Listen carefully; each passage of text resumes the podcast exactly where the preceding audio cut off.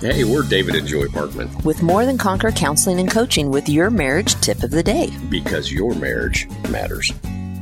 Well, darling, it is Friday Challenge. Ooh, ooh. Yeah. So, what do you have for us this week? Ooh, he's putting it on me. You heard that. Well, you know, we've been talking all week really about um, the fact that we fell in love with each other because we took that time and that intentionality to choose each other and see each other. And then life gets harried and hurried. We divide and conquer. We're raising littles and we stop doing that. And where do we get the resources from to start doing that again? All right, because we're depleted. Yeah, right. We're depleted. And I really believe this is the purpose of marriage is to make us lean back into God as our source.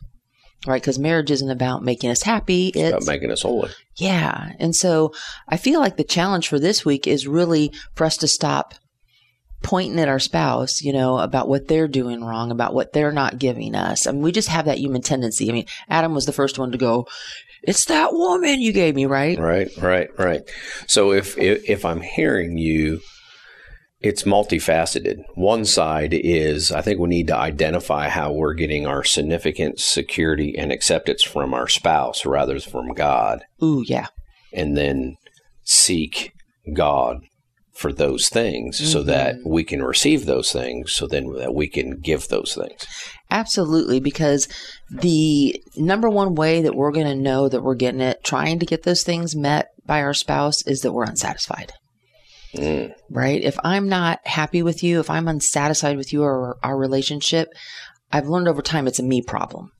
It's that I'm not getting that met by God first. Right? You know, I always like to say David Aaron Parkman doesn't make Joy Noel Parkman happy.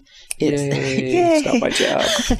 you know, me and God do that work right, right. right? So I want to challenge everybody this week to focus on themselves, focus on how they're letting God fill them with His love, how they're accepting significant security and acceptance from Him because it's actually an overflow. When I'm full, I can give you that. And when you're full, you can give me that. But w- we can't get it from a dry well, man. Right. And we can't give what we don't have. Absolutely. So we got to see the best, believe the best, and speak the Mm-hmm. best about our spouses. Absolutely. Realize that we can look at the negative side of the coin or the positive side of the coin, Mm-hmm. it's our and we choice. get to choose. Absolutely. And we choose God first. Yeah, which makes me able to choose you after that. Yay. Our passion is helping couples create a life and relationship they love. So if you want more connection, More intimacy, more unity, more peace. we may be reached by phone and text at 417 592 2885 to see how you can have more.